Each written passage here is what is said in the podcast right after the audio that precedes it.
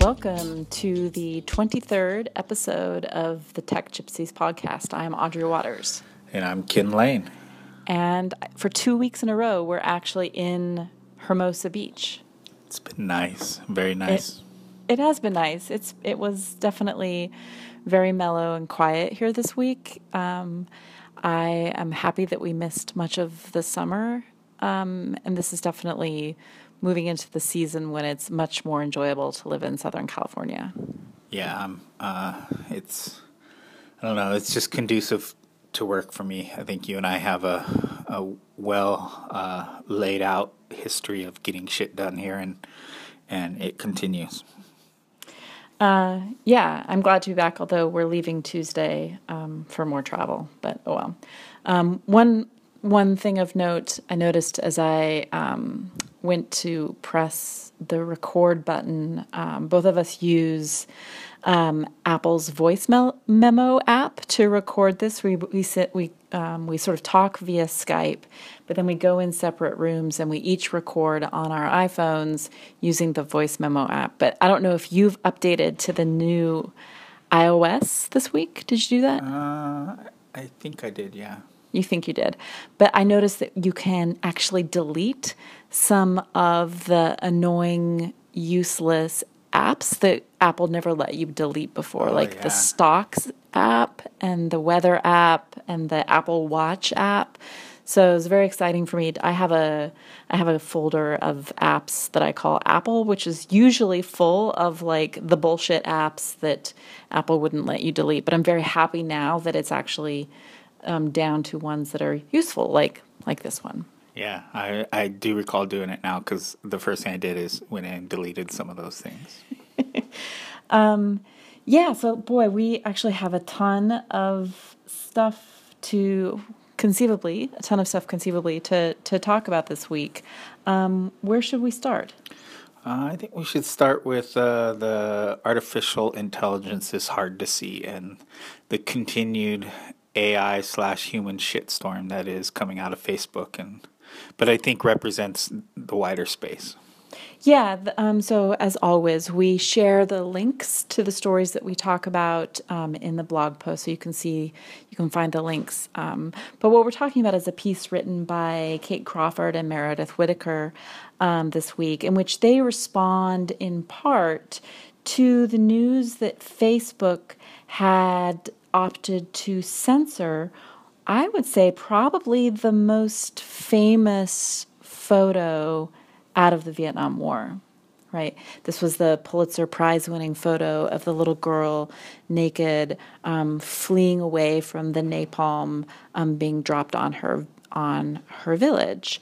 And Facebook censored the photo, um, which uh, and has sort of defended this move very strangely. And of course, there, you know, um, social networks, also uh, actually not just social networks, all manner of sort of online web companies have these algorithmic practices by which they decide what content is should be pulled right? Sometimes it's pulled for copyright violations, sometimes it's pulled because it's offensive. Um, but this, according to Facebook, was not actually an algorithmic decision. It was a decision by a human that the photo was somehow offensive. Yeah, I mean, I think this is this is one of the troubles of, I mean, the human. I mean, I guess both sides, both sides, both sides of the coin, you know, are are potentially a problem. Is is if we don't have a well-informed human set of human curators who are, um, you know, able to understand sarcasm, able to uh, identify art, uh, uh able to identify interesting, uh, f- you know, f- photos from from um, you know what's going on, as well as like I guess if a photo's been doctored or changed, you know, these are going to continue to be problems. But I think. Um, I mean, what the article highlights for me is just how how these decisions are being made. They're being made daily, and they're potentially impacting our lives every day, and not just uh, you know censorship at a photo level like this, possibly all the way up to the election and and other things that may you know influence how the world works. Well, I think you just made a, a, a really important point because I think that what we see at Facebook is actually the sort of worst of both worlds, right? So we have at Facebook, we have a human editor who, I don't know, did not recognize this photo, did not understand the historical significance of this photo, didn't understand the implications of censoring the historical record, if you will, surrounding this image. But Facebook is also a company that's hiring the similar sorts of people who are building algorithms that are going to make these same decisions. Of course, I mean algorithms are, algorithms are mathematical creations, but they're creations by humans using mathematical processes. So algorithms are a human decision making process as well. They're just sort of abstracted to the sort of mathematical layer that then becomes sort of automated. But it still is a human decision that feeds the algorithm in the first place. And if if Facebook doesn't hire humans that understand that, you know, to use the to use the um, the metaphor that uh, that this article does, if, if humans if the humans who work at Facebook cannot see this image, right, then how can we expect them to develop artificial intelligence um, and algorithms that see this image and that recognize this image's significance? Um, and I think that that's sort of that's sort of the double-edged sword that we're that we're facing is that there that there that both the programmatic and the human um, com- human decision making capabilities are sort of being done by folks who who don't have um, who don't have knowledge, who don't have wisdom, who don't have sort of expertise um, um, in in making these you know making these. Uh, decisions that then again sort of shape for us what we see, what we know in the real time news, but what we know about our history as well. Well, I mean, I for me this, you know, emphasizes the the the importance of what I would considered to be, you know, sensible and logical transparency and openness. And I say that because of other stories we have kind of bookmarked to talk about today around where openness and transparency can be really bad. But, you know, for me, this isn't like, hey, humans are the answer or algorithms are the answer. It's transparency and dialogue about, uh, you know, I mean, there's several eh, problems going on here. I mean, curation quality curation. I mean, curation being reduced to like social bookmarking rather than actually domain expertise kind of, you know, level curation. And then all the way to, you know, opening up the algorithms. And one, one quote in, in this article uh, that I highlighted was Facebook is just one player in a complex ecology of algorithmic su- supplemented determinations with little external monitoring to see how decisions are made or what the effects might be. So, this is just transparency into who your curators are, who your humans are, what they know, what they don't know, whether they're American or they're outsourced, kind of me- mechanical Turkish, all the way to algorithmic transparency. What are the variables that go into this? What does it what does it output? Um, what are the inputs and outputs? And then just having a con- being able to have a grown up discussion about what what these two areas are, which we seem to not be able to do in in this climate for some reason, but we should be able to open these up and and and share um, you know our thoughts on how these works, but. I find every time I try to, you know, talk about these things out in the open, people get pretty defensive about algorithms. I'm always fascinated how how much people need to stand up and defend that algorithms are good and humans are bad when when I do open these up. Isn't that funny? I mean, I think that that's uh, that's a an observation that I heard um, David Golumbia make this week as well. Is that whenever technology works, it's that technology is fucking amazing, right? It's always that the technology is amazing. And whenever the technology stumbles, it's always that its users are at fault right? So, like the self driving car, the Tesla self driving car is amazing because Elon Musk is amazing and Tesla is amazing and artificial intelligence is amazing and Sebastian Thrun is amazing and Google is amazing.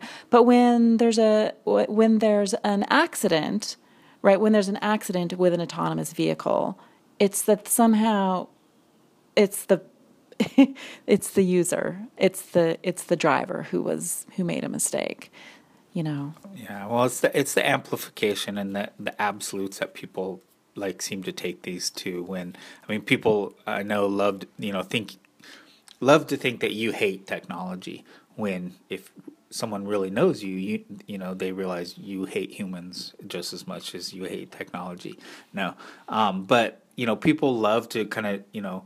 Uh, I don't know. They just they love to polarize these things, and so when you try to have a conversation with a technologist about your algorithms, they're just super defensive about it and super, which really is kind of my argument for the whole case behind this kind of you know logical, sensible transparency is let's pull back the curtain and see what's going on. And I can guarantee most of the time, you're these people probably aren't being evil, mad geniuses. They're actually just being lazy and incompetent, and most of the time, super, super greedy and and they're just hiding behind this this this this curtain so that they don't actually have to show all that. And they're going oh well it's our secret sauce. It's our intellectual property. We can't share this you know. But then you know as these algorithms are increasingly impacting our elections in uh, impacting whether you're arrested or not you know policing predictive policing stuff like that all the way up to um, you know how laws and regulations and things impact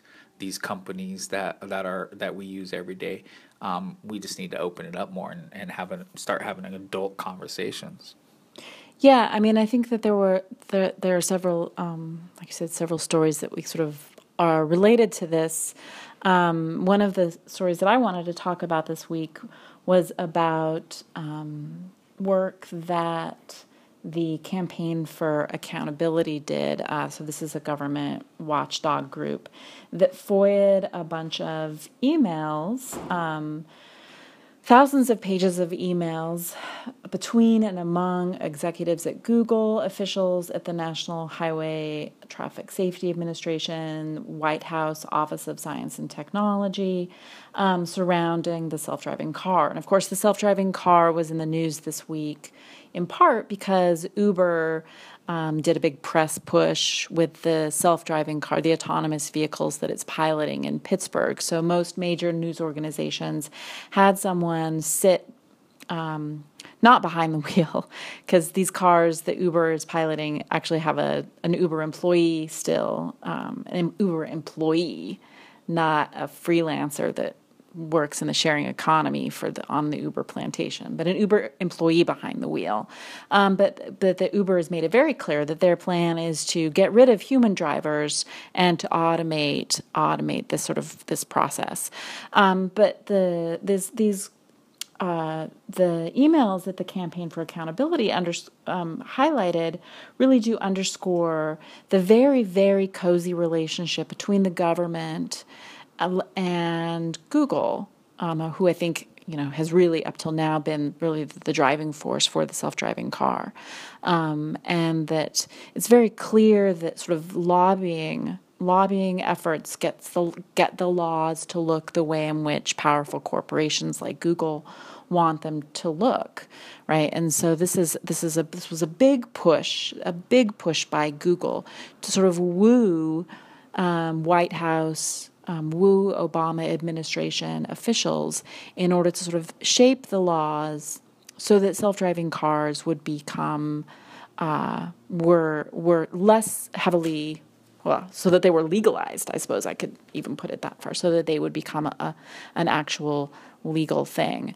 And so I think that seeing you know seeing this sort of this sort of relationship and knowing that knowing that that's a that's the way in which business is is done right? That's the way in which regulations get crafted and loosened all the time. I think it re- should remind us that as we move towards the sort of again moved into the sort of algorithmic future that people are predicting for us that we really have to be able to look under the hood. We can foia emails but again it gets really challenging to be able to foia this other sort of we can't FOIA an algorithm, right? So we how are we going to be able to look under the hoods and see the ways in which decisions get made programmatically? We know how decisions are made um, in the government. We know how decisions are made in, um, because of our ability to FOIA. Um, but how are these how are these private proprietary entities that are making decisions? How will we know? How will we know? Well, I mean, this is this is I think I know a lot of people probably wonder what it is that I do as the API evangelist, but um, you know, when I started API evangelist in 2010, I focus on uh, what I would consider you know transparency around business and the business of API. So so as you're building mobile applications, you're building things. How do you you open things up behind and share that with your partners and in this case third party developers to build the next cool thing? And now circa 2010, my thinking. Along the way, you know, I've identified that equal to transparency in in business practices that um, that can be positive. They also can be very negative. Um, are the the politics of APIs and how APIs can you know open up data, they can open up content, and they can also be mapped to an algorithm and and describe the inputs and the outputs of that algorithm. Now, an algorithm having an API does not make it transparent and does not make it good.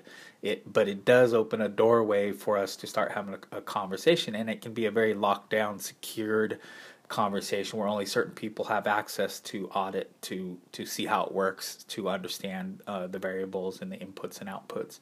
But this is like my latest thing that i'm pushing on.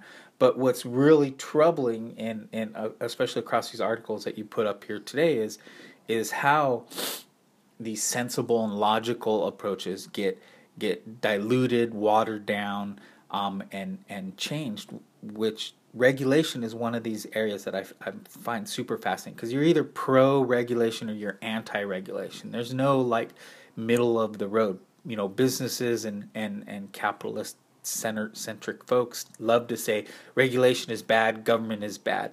Well, that is until you get them to make laws that favor you. Then, hey, I'm all in on on regulation because it makes sense you know? And so so it being so black and white it's the same with algorithms. You're either pro algorithm or you're a, uh, you're anti you're either pro human or you're you think human you're against math. Yeah yes. I'm anti math. You're anti math. But you know these conversations quickly get diluted because you know it reminds me of like old school COINTELPRO. How do you how do you you know how do you dilute a movement, you know, an anti-war, anti-government actual movement by you know diluting it and and putting radicals and people you know into it. How do you do that when it comes to sensible regulatory conversations or sensible, uh, you know, revolving door conversations, as you pointed out between Google and the government? And having been part of one of the latest waves of, I guess it's three years ago now, of tech to government and seeing a lot of these players and being on some of the back channels of the tech community, Silicon Valley, startup world moving to DC and going to these groups, you know, um, how are we going to show that there's these revolving doors and and how reg laws get made, how contracts get you know uh, doled out to different companies? How do we create transparencies in these processes? Because this is happening every day, but um, you know, it seems like the doors are or the curtains are being pulled more and more over these, you know, being able to see and how these how these work. Uh, I was just um, immediately sidetracked as as things seem to quickly do this election season. Um, thinking about uh, Donald Trump, um, some of the statements that he made this week about wanting to get rid of the FDA food police you know, just you know this this this idea that um, government oversight um, and the government should not have a rule in stopping us from eating poisoned food, but um, yeah, that was that's that's a tangent that I don't think we'd planned on going down. Yeah, I mean, I can't even imagine. I mean, shit's so scary and, and dark right now when it comes to the way government um, perceives uh, government and industry perceives transparency, and this is under the Obama administration, which I think has pushed things forward somewhat. But I couldn't imagine what they'd be like under a, a Trump administration. I, I can't even go there. I mean, one of the articles I put up there um, is out of uh, um, it's about Carl Malamud. I don't know how to pronounce his name, but he's kind of the OG open data pioneer.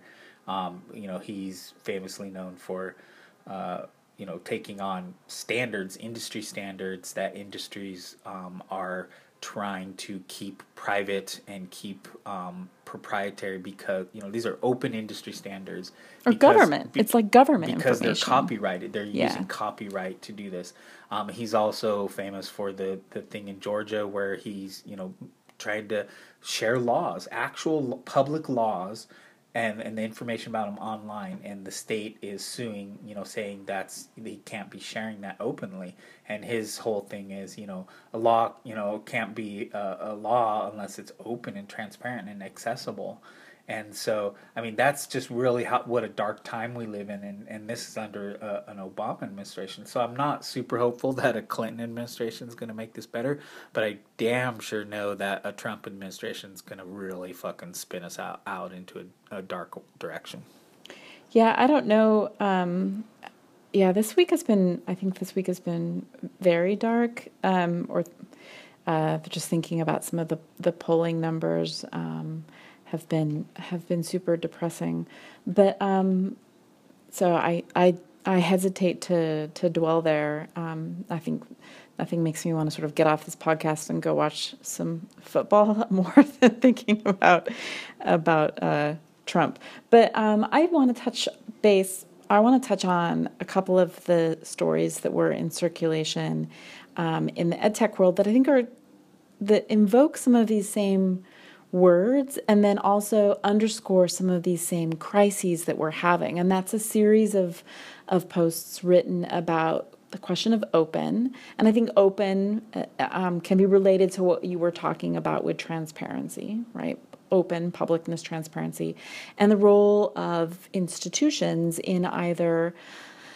Um, furthering openness or actually sort of stifling stifling openness. So Jim Groom gave a keynote um, uh, the overselling of Open.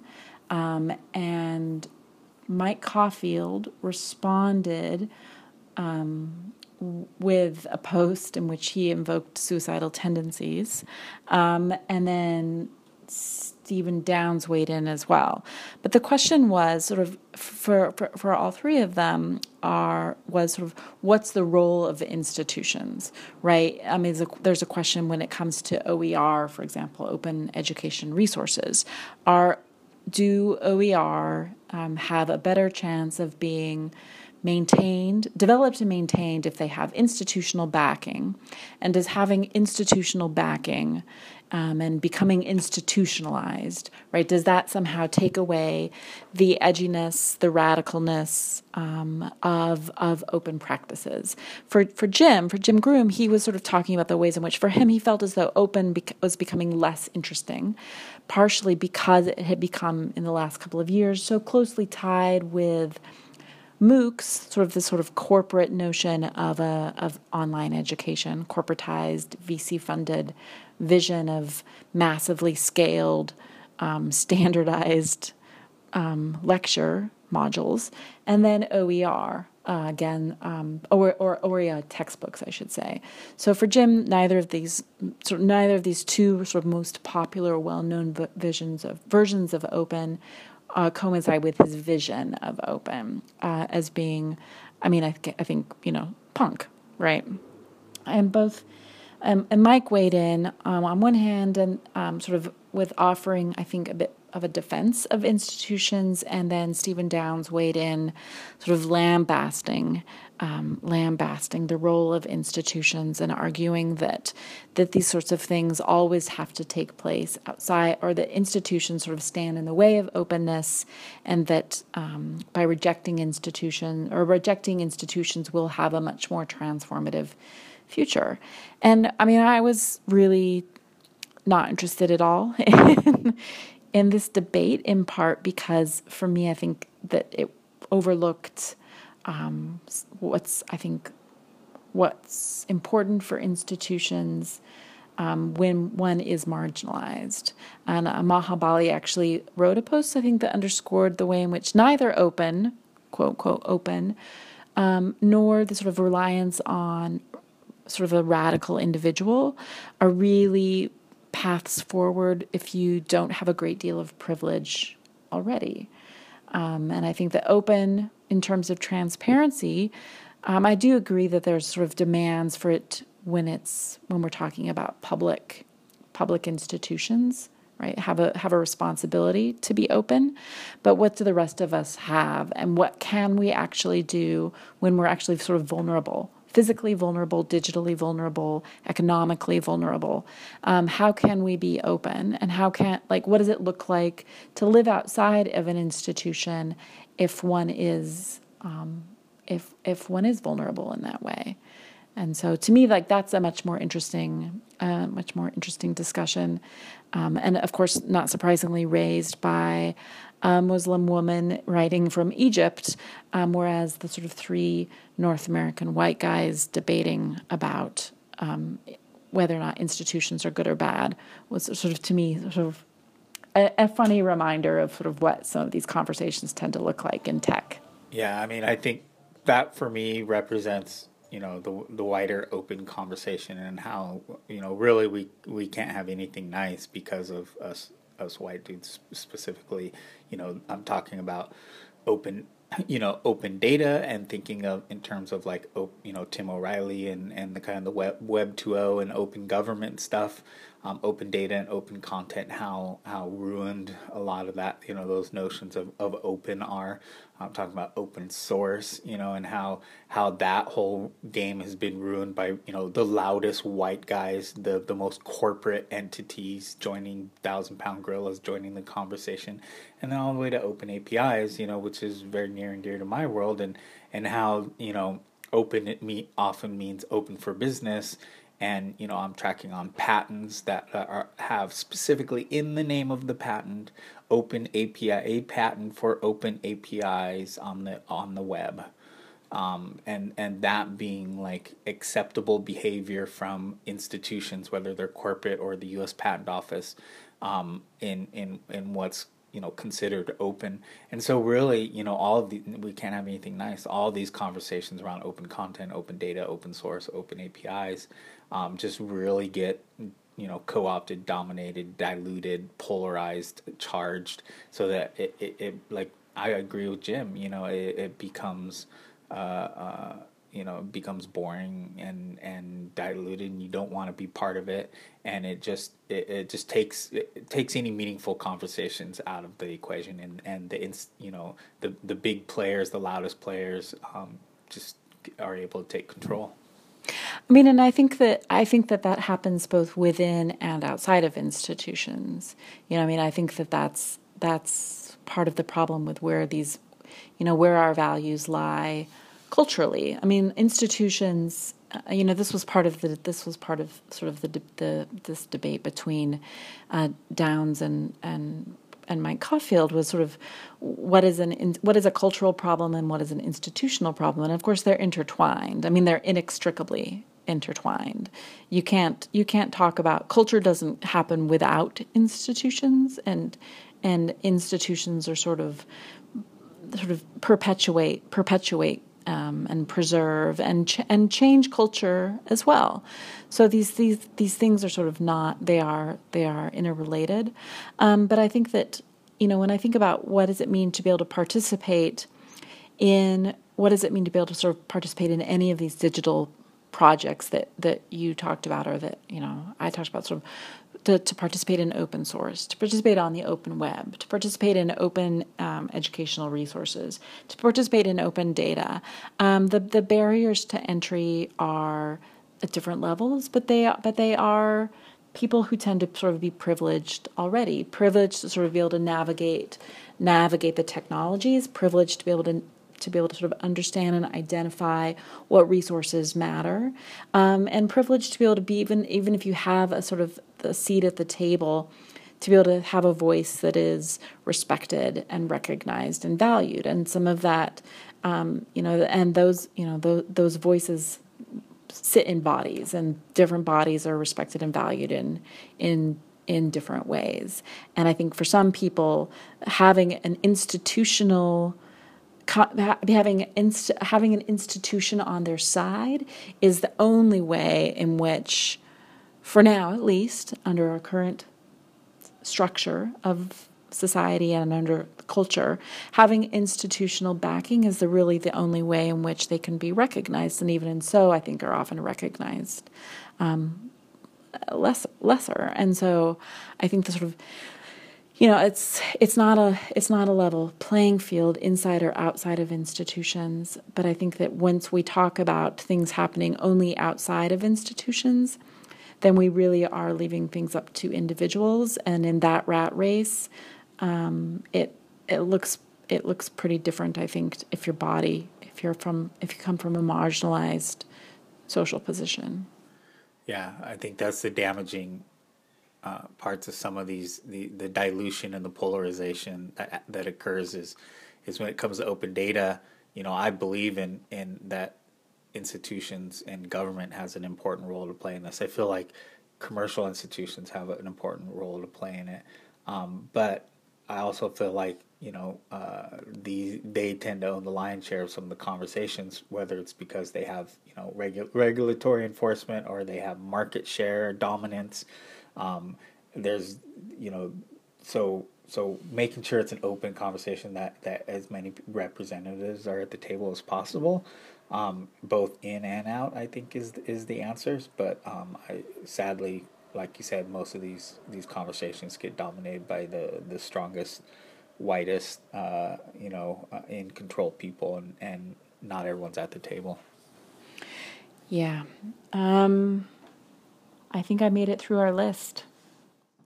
Yeah, I don't think we touched about the, the someone is learning how to oh, take down right. the internet. Oh, yes, let's end there. That is a, actually a super joyous and hopeful place to end on because someone is learning how to take down the internet and I can't wait. Yeah, no, that's not they're true. just someone's out that's there pro- probing, I guess, trying to figure out, you know, the where the weak spots are. Yeah, this um, is a Bruce Schneier um, article on the Lawfare, bo- Lawfare blog, and it's very vague, um, very mysterious, and quite frightening if to think fully think through the implications. Yeah, I mean, this is definitely one. Uh, one area I'm I'm tracking on real close. You know, I call it the cybersecurity theater, and trying to understand what's reality and what's not, and and what's hype and what's diversion. And um, it's a fascinating, fascinating world, but it's also a super scary world because everyone's uh, kind of setting the bar right now, building their teams. Uh, uh, increasing their compute capacity so that they can do these denial of service attacks on uh, the bottlenecks and the and the, the under, underpinnings of the web to see where they can take things down. And this is the the new warfare, I guess, as everyone would like to think of it. So it's it's pretty scary stuff, but it's also pretty fascinating stuff. So. Yeah, no, I mean, I think it's a really, uh, you know, the, so the, you know, he he talks about, you know, that there's sort of this mysterious forces we don't know who we can guess perhaps that are sort of probing to see where are the critical vulnerabilities in in the infrastructure, right? The in the infrastructure of the internet. And so, you know, um, and and but when we when we sort of run that through to its sort of logical conclusion, it's actually, I mean, it, I can joke and say it would be amazing. You know, it would be amazing to not have the the the Twitter dumpster fire, right? But like when we think about um, the critical vulnerabilities in the in the infrastructure of the internet, I mean, we are talking about the the functioning of almost every piece of important um, other pieces of important infrastructure um, globally.